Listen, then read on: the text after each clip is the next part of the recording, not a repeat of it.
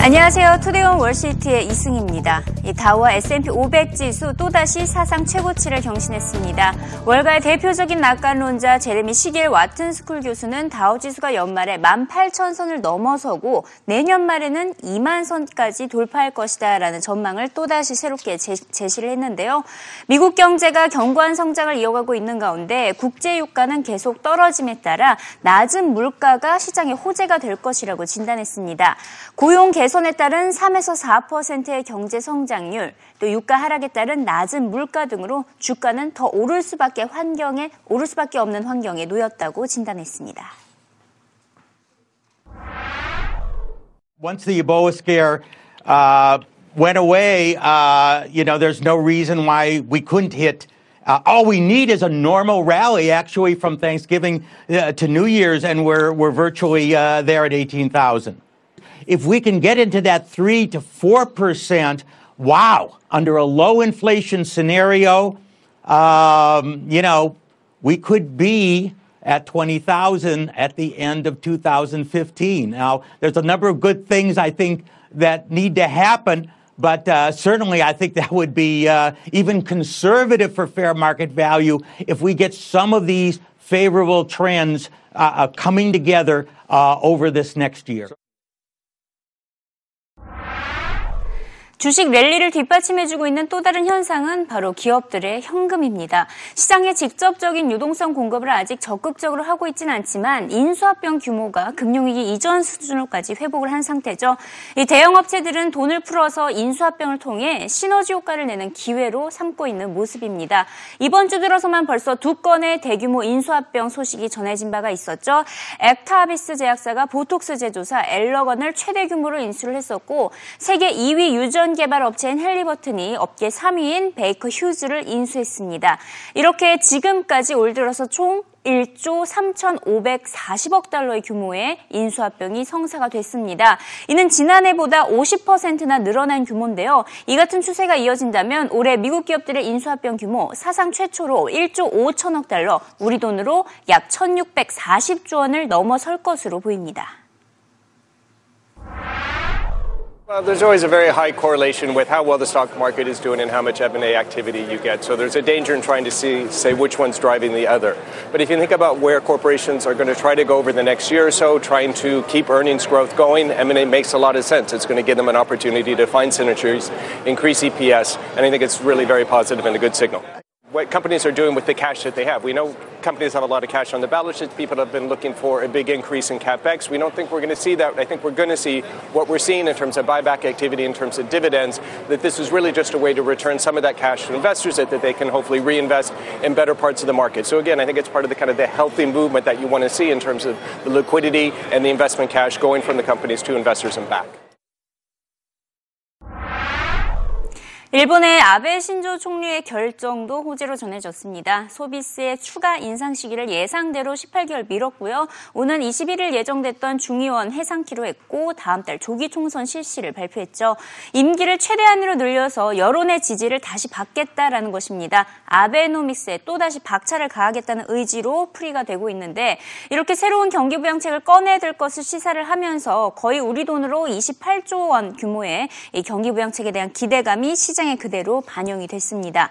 자, CNBC는 무엇보다 아베 총리가 세 번째 화살을 본격적으로 쏴야 한다고 지적했습니다. 특히 민간 투자와 외국인 투자 부양에 나서야 한다고 지적했는데요. 일단 기업에 대한 규제를 완화시키고 세율을 삭감해주면서 민간 투자를 살려내야 한다고 지적을 했고 무역 규제와 보조금 지급 등의 자국 기업 보호에서 벗어나서 무역 확대를 통해서 외국인 투자를 유치해야 한다고 조언했습니다. It's certainly getting more and more mixed, isn't it, with the Q2 GDP being as weak as it was. When I step back for Japan, it seems to me that Abenomics has delivered at least part of the aspiration. The economy has, notwithstanding these two quarters, moved a bit more quickly. Inflation is positive. Profits certainly have soared, which speaks to the stock market. And so there have been some victories, but those victories do seem to be fizzling a bit lately. And so you've got Q2 GDP that's quite weak, and I would say a fairly uncertain future, particularly given that the structural reforms aren't really happening right right now. And I think it's probably important to recognize that Q, pardon me, Q3 GDP number was a little bit odd. My suspicion is we will look back on this and recognize that just as the U.S. Q1 figure was ultimately not reflective of the broader environment, just as the European Q2 number probably wasn't reflective of their trend, I'm suspicious about that third quarter number because we see retail sales rising, we see industrial production rising, the trade numbers getting better. It looks to me like Japan should be growing, but that number doesn't quite reflect it at this point. 한편 미국 정치권은 키스톤 송유관 건설 법안을 놓고 시끌벅적합니다. 이 하원을 통과한 법안이 상원에서 표결이 지금 진행 중인데 한 표만 있으면 통과가 되는 상황입니다. 이 공화당이 다수를 차지하고 한 이제 상원도 공화당이 다수를 차지했기 때문에 이 같은 키스톤 법안이 무난히 통과될 것으로 보이는데 이제 관건은 오바마 대통령의 거부권 행사 여부에 달려 있습니다. 이와 관련해서 존 베이너 공화당 하원 의장은 오바마 대통령이 만약에 거부권을 행사를 한다면 국민을 멍청하다고 지적하는 것과 같다라면서 비난의 메시지를 전하기도 했는데요. 만약 키스톤 법안이 통과가 된다면 에너지 기업들에게는 최대 수혜가 될 테죠. 하지만 오바마 대통령은 환경 문제를 걱정을 하면서 이렇게 반대를 하고 있습니다. 키스톤 파이프라인 건설이 통과가 된다라고 하면 국제 유가 시장에도 큰 영향을 미치게 될 것이지만 단기적으로는 큰 영향이 없을 것이라는 게 트레이더들의 전망입니다. 시간이 많이 소요되는 프로젝트인 동시에 지금 시점에서는 오펙의 영향이 더 크기 때문이라고 설명했습니다. 이 시장에서는 다음 주 오펙 회의에서도 감사는 이루어지지 않을 것으로 내다보면서 국제유가 하락세는 지속될 것이란 전망입니다. We should see absolutely nothing because it doesn't mean that another drop of oil is going to come to market for years. But what might happen, and Steve touched on this, is OPEC meets next week. What they might do is drive down crude oil prices here in the United States to put pressure on those providers. All right, the traders were talking about trading stocks around this. Um, Brian Stutland, any way to trade the futures around this? Well, there's a couple ways to trade it. I think if there's a yes vote, I don't think you really do anything because we still need approval from the state of Nebraska to get that pipeline all the way through. So that still puts a conundrum on top of Obama possibly vetoing and whatnot. If you get a no vote, I actually think you could get a little pop up in oil that might be a possibility to sort of either wait for that to run and sell into it or just as a vote comes out, buy into that because I think oil trades a little higher if there's a no vote on this on this issue.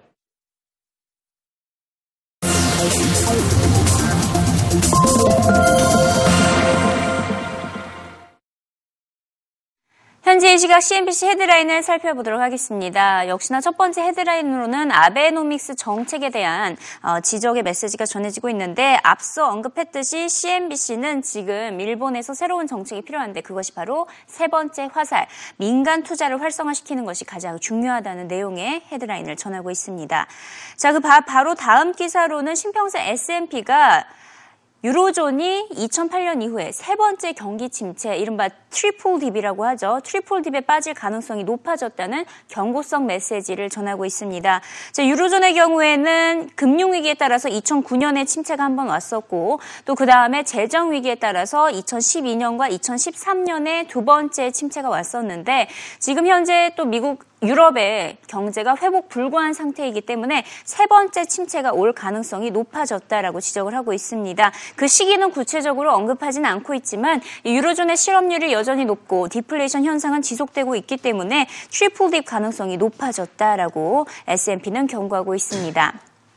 유럽중앙은행이 국채 매입에 나서게 된다면 상황이 달라질 수는 있겠지만 지금으로서는 triple dip에 빠질 위기에 놓였다고 지적을 하고 있습니다. 자, 한편 뱅크 오브 아메리카는 조금 다른 시각을 전했습니다. 바로 뒤에 뱅크 오브 아메리카는 어떤 메시지를 전했는지 설문조사 결과를 살펴보도록 하겠는데요. 펀드 매니저들을 대상으로 설문조사를 실시한 결과 어, 내년에 침체는 없을 것이지만 그렇다고 해서 성장도 없을 것이다. 이렇게 어, 결론이 나왔습니다. 어, 펀드 매니저들 가운데 10, 만이 내년에 침체를 우려했고 80%는 내년에 저성장 기조가 이어질 것이다. 그리고 경제 성장률이 평균을 밑돌 것으로 예상을 했는데요. 내년에는 무엇보다 디플레이션과 달러와 강세 그리고 일본의 경제 이 세 가지 리스크를 가장 우려하고 있는 것으로 나타났습니다. 자, 이번에는 금값과 관련된 소식인데 금값이 간만에 반등에 성공을 했습니다. 자, 그 원인에 대해서 CNBC가 분석을 한 결과 중앙은행들이 적극적으로 매입하고 있는 것으로 보인다는 추적 추적을, 추척을 했습니다. 자, 2주 만에 금값이 온스당 거의 1200달러에 근접을 했습니다. 1193.95달러에 거래를 마쳤는데 CNBC는 중앙은행들이 금 매입을 늘린 것으로 추측을 하고 있습니다. 일단 스위스 중앙은행의 경우에는 이달 말에 금 보유량을 조금씩 늘릴 것으로 예상을 하고 있고 유럽 중앙은행과 인도 중앙은행 역시 금 매입량을 늘린 것으로 CNBC에서는 추정을 하고 있습니다. 이렇게 아직 중앙은행 측에서는 입장을 공식적으로 발표하진 않고 있지만 이렇게 추측을 하고 있다라고 했습니다. 또 하지만 골드만삭스는 중앙은행을 제외하고는 금에 대한 수요가 견고하게 이어지지 않고 있기 때문에 내년에는 금값이 온스당 1,050달러까지 떨어질 것으로 내다봤습니다. 자, 이번엔 기업 소식으로 가보도록 하겠는데요. 삼성전자에 대해서 어, 지적을 한 CNBC의 분석 기사가 전해지고 있네요. 삼성전자가 글로벌 스마트폰 시장에서 경쟁에서 밀리고 있는 가장 큰 원인 세 가지를 제시를 했는데 우선 첫 번째 원인으로는 정체된 디자인입니다. 삼성전자의 지난 3분기 스마트폰 시장 점유율이 20%대 중반으로 연간 10%포인트 가까이 하락을 했는데 가장 큰 이유는 지난 2년 동안 디자인 변화가 거의 없었기 때문이라고 지적을 했고요. 이에 더해서 또 애플과 달리 혁신적인 제품도 부족한 데다가 높은 사양의 가격은 저렴한 제품을 선호하는 소비자들 트렌드를 파악하지 못한 점을 지적했습니다. 자, 마지막으로는 애플과 알리바바와 관련된 소식입니다. 흥미롭게도 이제 많은 헤지펀드들이 애플의 주식은 처분하고 어, 오히려 알리바바의 주식은 많이 매입량을 늘리고 있다라는 소식이 전해지고 있는데요. 미국의 10대 헤지펀드들 가운데 세 곳이 애플의 주식 보유량을 줄였고요. 두 곳은 아예 모두 매도를 한 것으로 나타났습니다. 대신 인수합병이 활발했던 제약사 기업의 주식을 많이 사들였는데 대표적으로 에브비와 엑타비스인데 또 이에 더해서 또 알리바바의 주식도 14억 달러 규모로 매입을 한 것으로 나타나고 있습니다. 자, CNBC 트레이더들 역시 애플과 알리바바 주식 중 어떤 것을 선호하는지 의견이 분분했는데 전반적으로는 알리바바의 성장 잠재력을 더 높이 평가한 것으로 나타났습니다. I think Baba has more potential growth in front of them hmm. than Apple does. The reason I say that is I think the international piece actually getting themselves positioned into the U.S., they already own China 80%. I think as they get outside of China, I think that's where the growth is. And because of that, right now, if I had to pick, I'd say Baba.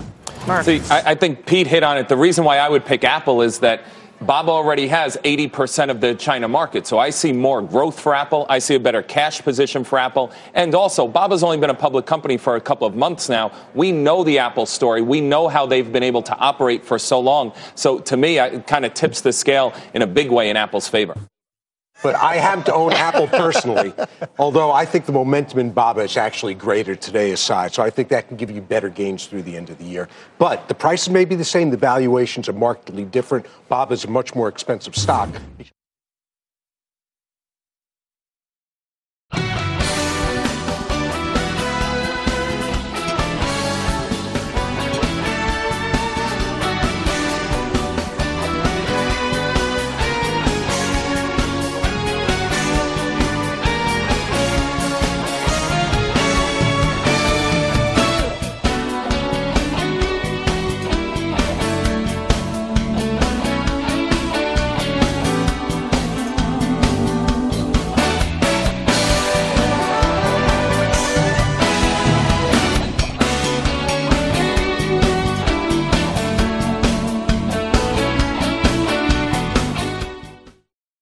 네, 이어서 오늘 나왔던 주요 해외 기업들의 뉴스도 살펴보겠습니다. IBM이 웹 기반 새 이메일 서비스를 런칭하기로 해서 구글, 지메일 등 관련 업계 경쟁을 심화시킬지 관심을 끌고 있습니다. IBM 버스라는 이름의 이 서비스는 소셜미디어 기능도 일부 갖춘 것으로 알려졌는데요. IBM은 향후 개인과 중소기업들의 클라우드 기반 소프트웨어를 무료로 제공하기로 했다라고도 발표를 했는데 향후에 상업한 이 기업 판매를 노리겠다는 전략으로 해석이 되고 있습니다. 한편 사진 공유 전문 메신저인 스냅챗은 모바일 결제 시장에 진출하기로 했습니다. 스냅챗은 스냅캐시라는 송금 서비스를 공개를 했는데요. IT 전문 매체인 버지사에서 보도를 했습니다. 스퀘어라는 모바일 결제 시스템 업체와 합작으로 개발된 이 서비스는 일단 미국 성인들에게만 사용이 허가가 되고 돈은 받지 않기로 했는데요. 향후 스냅챗을 통한 이 재화 그리고 서비스 판매 등 수익화 모델을 만들어 갈 것이라는 전망들이 나오고 있습니다. 노키아가 예상 밖으로 이 소비자용 이 기기 시장으로 돌아왔습니다. 돌아오지 않을 것이라는 전망이 많았기 때문에 이런 말씀을 드리는데요. 노키아가 안드로이드 기반 태블릿 신제품 노키아 N1 태블릿을 내년 초에 런칭한다고 발표했습니다. 노키아는 자국 내에서 있었던 연례 슬러시 테크놀로지 컨퍼런스라는 행사에서 익명의 중국 하드웨어 업체와 합작했다라고 발표를 하면서 가격은 세금을 제외하고 249달러라고 밝혔습니다. 내년 2월 19일에 중국 설에 맞춰서 처음으로 중국에서 출 출시될 전망입니다. 노키아는 마이크로소프트의 최근 휴대전화 사업부를 매각하면서 소비자 기기 부문에서 완전히 발을 뺀 것이 아닌가 하는 전망들이 많은 상황이었습니다.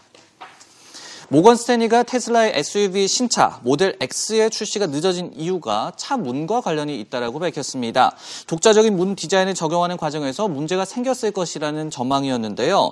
테슬라는 최근 기존에 발표했던 내년 초가 아닌 내년 3분기에 모델 X를 출시하겠다라고 발표한 바가 있습니다. 주요 해외 기업 뉴스도 정리해봤습니다.